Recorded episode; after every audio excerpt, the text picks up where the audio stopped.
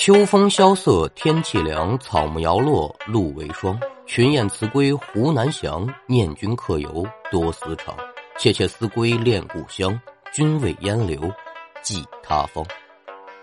Hello， 列位民工，欢迎来到空灵客栈，我是说书人悟空，一起聊聊邪乎事。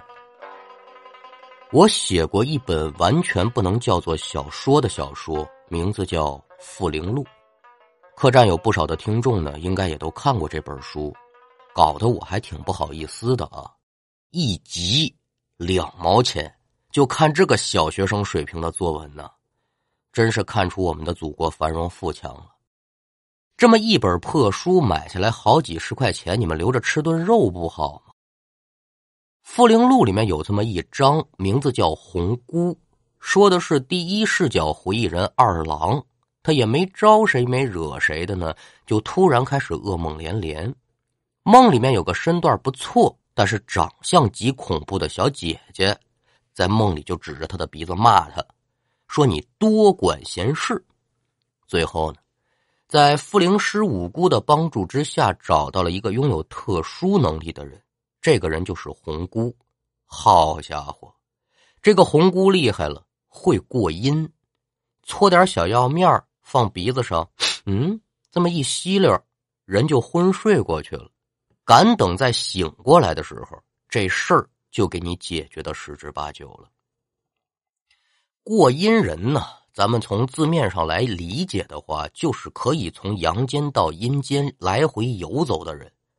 这种人可以与灵体沟通，也可以预兆一个人的生死。在民间就有很多拥有这样能力的人，男女老少都有。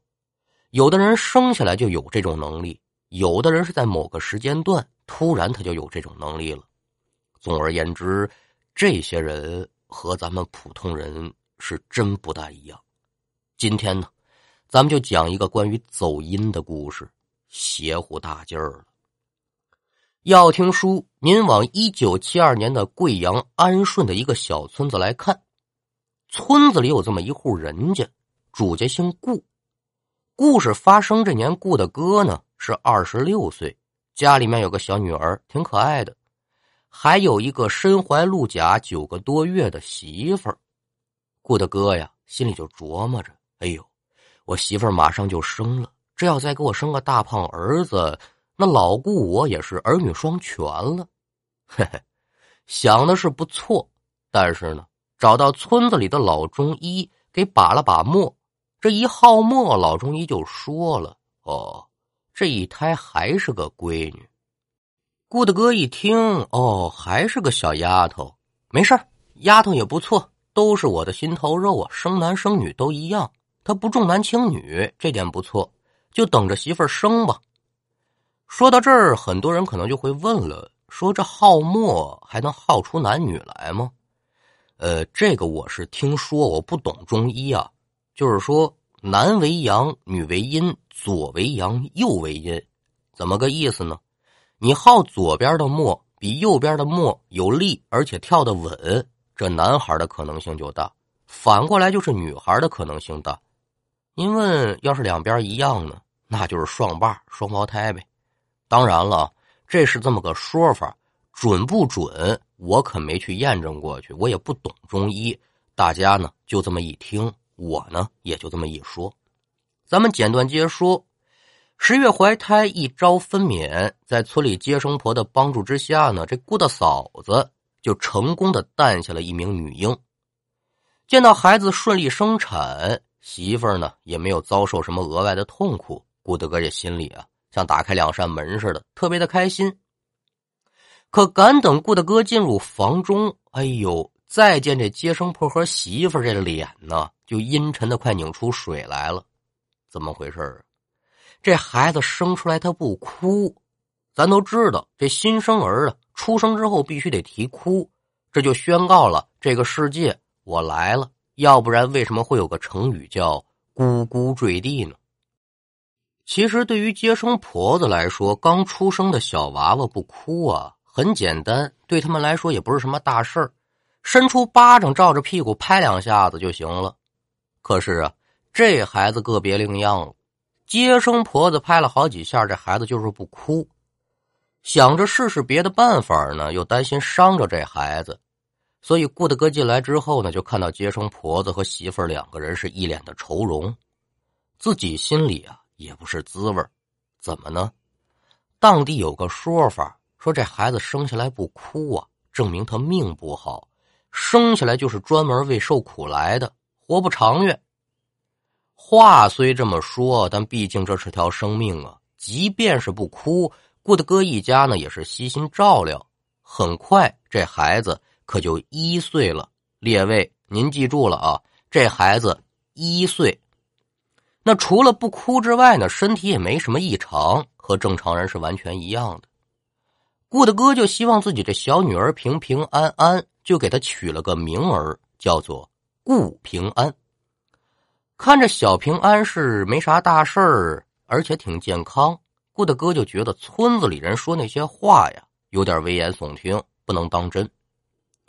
可就在一天中午，顾大哥一家正在吃饭，顾大嫂子正抱着这个小平安喂奶呢。小平安也就刚吃了几口，突然身子呢就激灵了一下子，紧接着就睁大了眼睛，对着他妈妈可就说了，隔壁老孙头要不行了，赶紧去看看。小平安这话一出口，在场的顾大哥两口子都傻了。啊啊啊啊！谁说的？你说的还是孩子说的？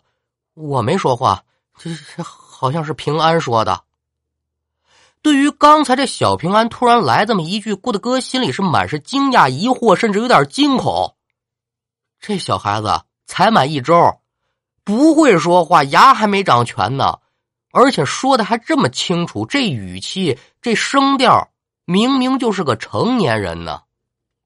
哟，妈妈，我妹妹会说话了。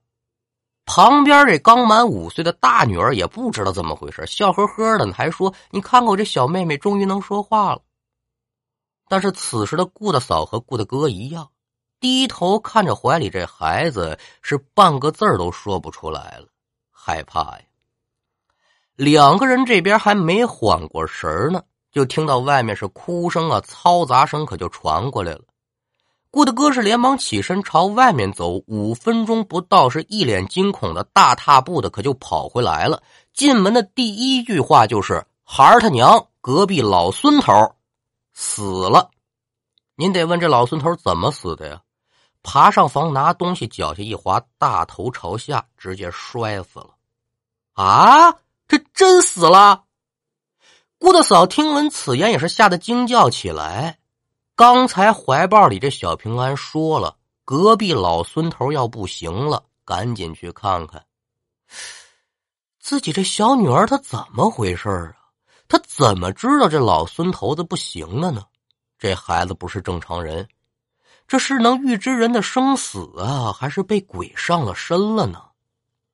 反正这些问题是一直缠绕在夫妻二人的脑海当中。您说跟别人说说去啊，别胡闹了，这事儿哪能跟别人说呀？担心别人知道这事儿之后再把自己家孩子当怪物，到时候自己一家子怎么在村子里待呢？就这样，黑不提白不提，谁也别言语。可是打那之后啊，这小平安就再没张嘴讲过话了，一直到五岁这孩子才开始呀呀的学着说话，这就是非常晚了。一般出现这种情况的话，家里人就得怀疑是不是哑巴了。不过这孩子一岁的时候呢，有过这么一次神迹，家里人也觉得嗯，不知是怎么回事，估计就是说话晚吧。这孩子小的时候呢，长得也挺可爱的一个小丫头，银娃娃的相仿。可随着年纪的增长，这孩子是越长越难看了，饼子脸、肉岗子眉毛、母狗眼、鲶鱼嘴、粑粑梁子。用老顾两口子的话来说，就是我们心中都得默念，这这这不是鬼，是我亲闺女。您想想这丫头得长多难看吧。附近的村民看见她就是到处躲，反正小平安晚上别出门，出门的话基本上什么妖魔邪祟那就全都清干净了。可有一节，您别看这小丫头她长得难看，特别聪明，比同龄人聪明得多。随着年纪不断的增长，小平安到了上学的年纪了。在学校虽然大家都不跟他玩，但这孩子学习成绩在学校一直是名列前茅，没有人能超越。随着这个日子一天天的过，这小平安是除了人样子不太好之外呢，其他的方方面面都很优秀。老顾两口子也想开了，嗨，孩子丑点这算嘛的呢？学习好又懂事又孝顺的，这就得了吧。可没嫌弃这孩子，疼爱有加，小时候的事儿呢也就没人再提了。这非止一日，小平安可就上到初一了。有天下午呢，小平安放学回家之后有点反常，也没跟家里人打招呼，回到屋里之后倒头就睡觉。刚开始这顾大哥就以为闺女是不是路上走累了想休息会儿呢，也没问。没过多的一会儿啊，老顾这大闺女也回家了，看见躺在床上的妹妹就有点奇怪，走到妾前一看呢，哟，这孩子怎么回事啊？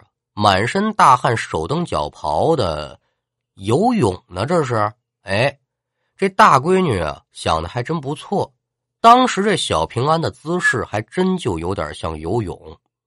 不光如此，这孩子嘴里是叽里咕噜叽里咕噜的，也不知说些什么，听不出个个数。一看见自己妹妹这样的，当姐姐的肯定担心呢，伸手就拍着孩子的脸，小平安醒醒，怎么回事？姐姐这话音刚落，再看这小平安腾的一下子从床上坐起来了，马上就火了，你喊我干什么呀？完了完了，这孩子算是完了，没救了，肯定被水鬼弄走了，我得赶紧去看看去。说着小平安就下床往外面走。神经病啊，你说什么呢？姐姐不明白他说的什么呀，就以为他中了邪了，拉着小平安的衣角可就不让他出门，这嘴里就招呼开顾大哥两口子了。听到两个女儿的喊叫之声，顾大哥两口子连忙就进屋。哎呦喂，一回来就鸡猫子喊叫的，能不能消停点你们姐俩？前脚这刚一进屋，可就看见小姐俩撕巴起来了。哎，这可没有啊，怎么还带打架的呢？不许欺负妹妹啊！小平安是玩命的要往外面走，姐姐玩命的拉着他不让他走。顾大哥上前把两个人分开，大女儿就说了，爸爸呀，快看看你们家平安吧，中了邪了。女儿这话音刚落，顾大哥心里就咯噔一下，连忙扶住了小平安，说，我的闺女啊，你这是咋了？再看小平安已经被顾大哥给管住了，挣脱不开，脸是急得通红通红，眼泪是逼得巴嘚的一对一双的往下掉，说，爸爸你快点放开我，再不去那孩子就要死。啊，孩子？什么孩子呀？哎呦喂，讲到这儿我都跟着着急了。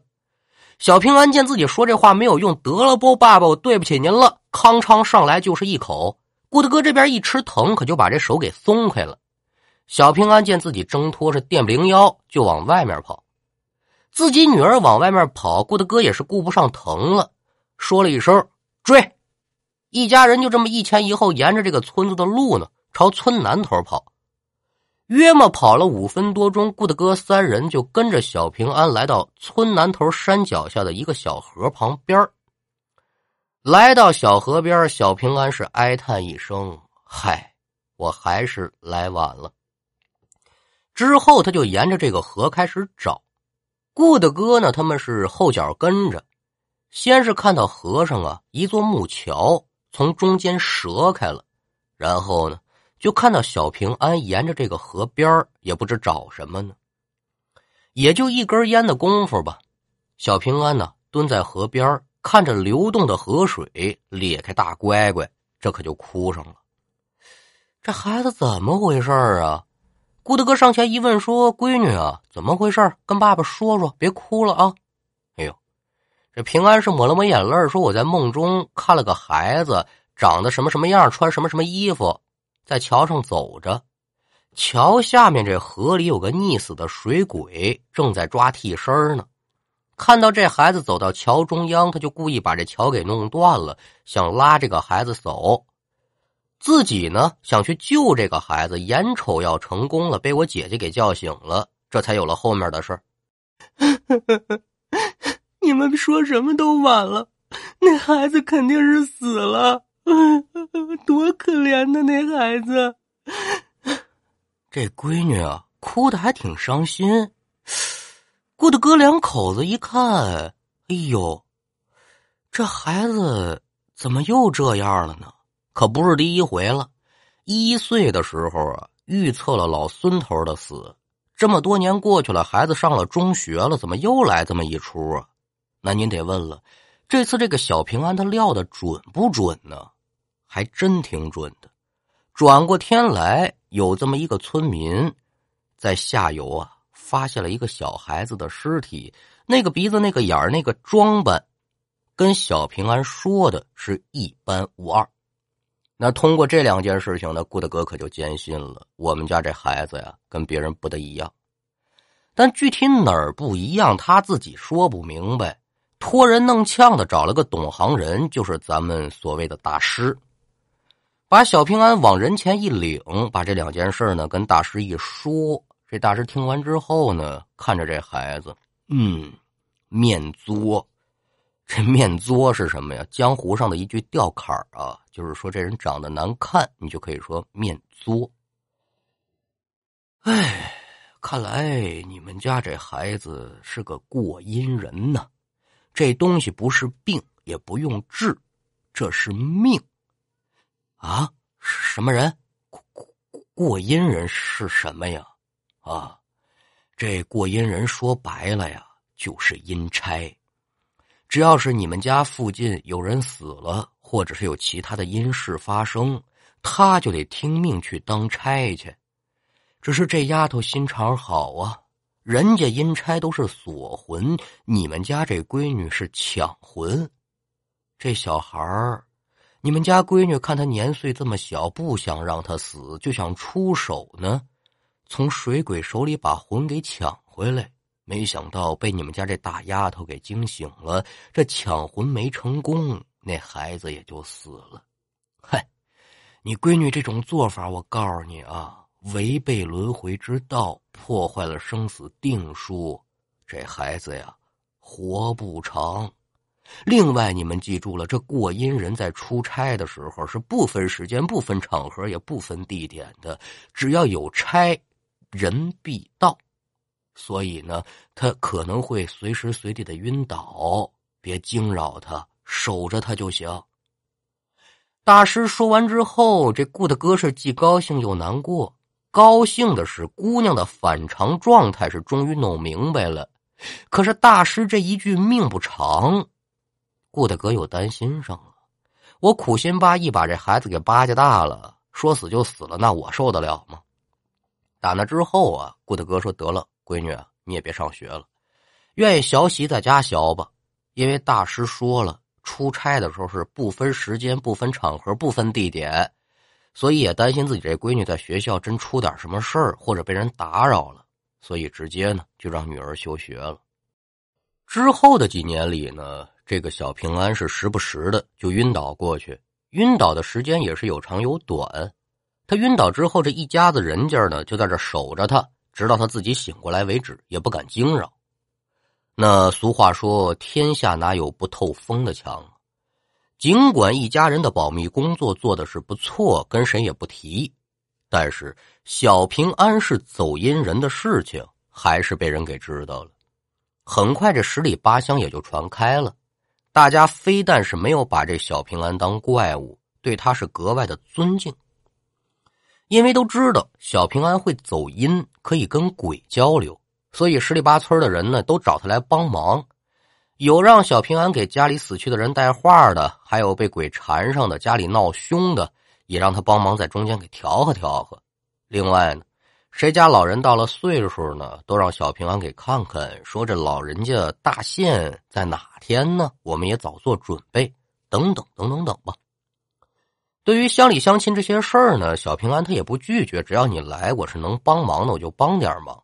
但做这些事情可有一节，不要钱。如果有人想给，那就把钱换成纸钱给孤魂野鬼烧过去。这就是那些无人祭奠的野鬼呢，有一些戒备，他们也能消停点。咱们简短截说，小平安这一年呢就十六了，名声在外，不光是十里八村有名，不少的县里的省里的都过来找他帮忙。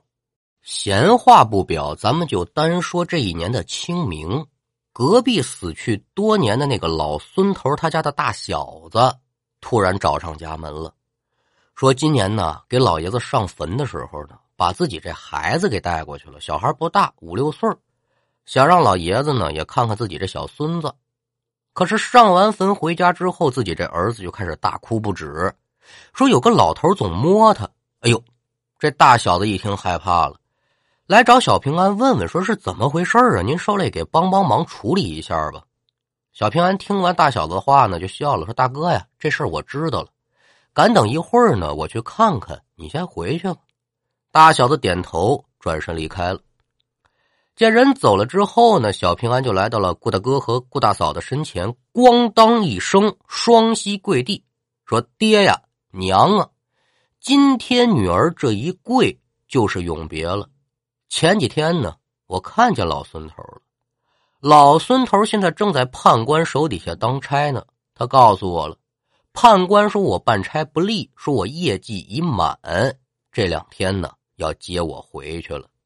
啊，顾大哥两口子一听闺女这话，再想到大师之前说那些话，知道自己孩子命短，但可没想到这么快呀、啊、这才几年呢，一家人在一块儿呢抱头痛哭。小平安斩干了眼泪，说了，我的爹我的娘，你们也别担心，我走了之后呢会给你们带个儿子过来，让他们给你养老送终。还有啊，我走了之后呢可千万别给我起坟，我是有罪之人，我得下去受苦去，不应该有容身之所，这立坟对咱家不好。另外呢，一定要火化，火化之后这骨灰呢给我随便找个地方扬了就行了，挫骨扬灰。刚才这孙家大小子进门的时候，我就看见老孙头在他身后站着呢，我知道我是时日无多了。爹娘呢你们也别伤心，女儿不孝，枉费了你养活我十六载光阴。说完这个话之后啊，自己可就躺到床上了。顾大哥顾大嫂子是失声痛哭，我的宝，我的肉，我的儿哎，一边哭一边看着这小平安，可慢慢的把眼睛就闭上了。再反观这老孙头家那大孙子，在小平安闭上眼的一刹那，这孩子就不哭了，说那老头他也看不见了，算是恢复到正常。那您得问了，小平安死没死啊？啊，那肯定是死了。顾大哥呢给女儿办这棚白事，他可没有听从女儿最后的遗言，不是说吗，别给我修坟，别给我立墓，把我骨灰一扬就得了。那叫什么呀，不行，我可不能让我们家闺女死后没着落，修坟立墓，给我大办白事。这棚白事结束之后呢，时间很快，又过了一年，这顾大嫂子啊，还真又生了一胎，是个儿子。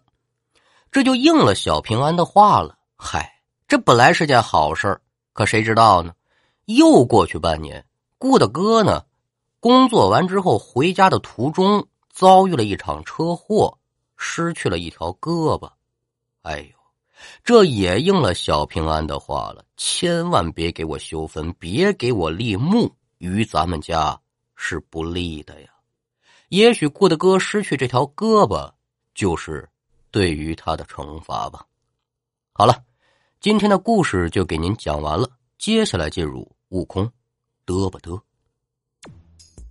我们先来看一下上一期节目闹妖当中抢到了虎皮金交椅的是龙虎宗掌教，他说空空哥终于追上了，来晚了，您了的故事真好，讲的也好，爱你么么哒，虽然我是男的，哈哈，这每天有源源不断的客官追更至此啊，现在更有什么催更大队总头领、小头目这样的职位出现了。我告诉你们，你们这些都是非法组织，知道吗？虽然我也没有什么本事取缔，但是你们这样拉帮结伙、有组织有计划的催更是不好的。非常感谢您的称赞。学徒水平这好肯定是好不到哪儿去了，不过这一百多斤肉是真的，一膀子力气用到了。您是男是女说爱我都没有什么问题，亲人有爱，情侣有爱，朋友有爱，您列位对悟空呢也有爱，爱戴之爱，这是对于学徒我最大的鼓励，也恭喜您抢到了虎皮金交椅。再来看一下听众们的留言，夏末冬至说哈喽小空空，好家伙这名字，无意中听到了你的声音，便瞬间喜欢上了，用了五天的时间听完了所有客栈的内容，终于成为催更大军中的一员，以后每天都会催你哦。我最近耳朵背得厉害，眼睛也花，看到客栈的一些不和谐的声音呢，我就选择性失明，看到有人嚷嚷着加更呢，我就立马失聪啊，你说啥我听不见。这听书和过日子它是一样的，人参果您不能一口吃下去，那样没滋味，何况是咱们这小小的故事，别那么着急。您完全可以把故事分享给亲友，然后呢你们再一起再听一遍，翻回头来再看，肯定更新了不老少。这完全是变相的让大家推广客栈啊，其心可诛啊。欢迎您的到来，期待您更多的留言评论。不靠谱大学士说空空能不能讲点恐怖的，真实点的，真心为你点赞。呃，感谢您的夸奖，受之有愧了。关于您提到的选材上的建议呢，可能暂时客栈还真就满足不了您这个要求。自今年六月份开始呢，进行了净化网络的行动，很多内容过于激进的有声内容全都下架了，大家应该也都知道。一些老听众比较熟的就是我之前有一个悟空短篇故事集，里面有好几百个故事，有一些还都是十戒原创的，口味还真不是一般的重，西呼下架了。很多人也给我出主意说你可以换个名字再上架，某某某就这样做的。呃，我不太喜欢这样做，有些事情可以动脑筋，有些事情就不可以。比如积极响应国家号召恪守平台政策，这是原则，规规矩矩的经营好咱们的小客栈就行了。日后可能悟空呢也不会再讲过于血腥和恐怖的题材了，守好规矩做义才能长久，希望您见谅。我们再来看最后的一条留言，听众绿叶无花说故事讲得这么痞气，混过黑社会吗？咬牙切齿的。首先感谢您的收听啊，不然您也是听不到悟空故事当中带着脾气。不过我有个问题不大懂，想跟您讨教一下，黑社会是什么呀？旧中国留下了三颗毒瘤，妓院、烟馆、黑社会。建国之后，毛爷爷为了全国人民的幸福大力肃清，悟空是八十年代生人，地地道道的大陆幸福孩子，负责任的告诉您，中国没有黑社会。您这社会经验是从哪儿了解的呀？哈哈，可不许乱扣帽子，怪吓人的。好了，天儿也不早了，伙计们也已经卧倒了，我也准备上闸板洗脚了。您了要是听书啊，明儿个清早吧。期待着您更多的留言评论，如果喜欢悟空的故事，也可以分享给更多的亲友，让我们客栈热热闹闹，人气旺起来。我是悟空，我们下回再见。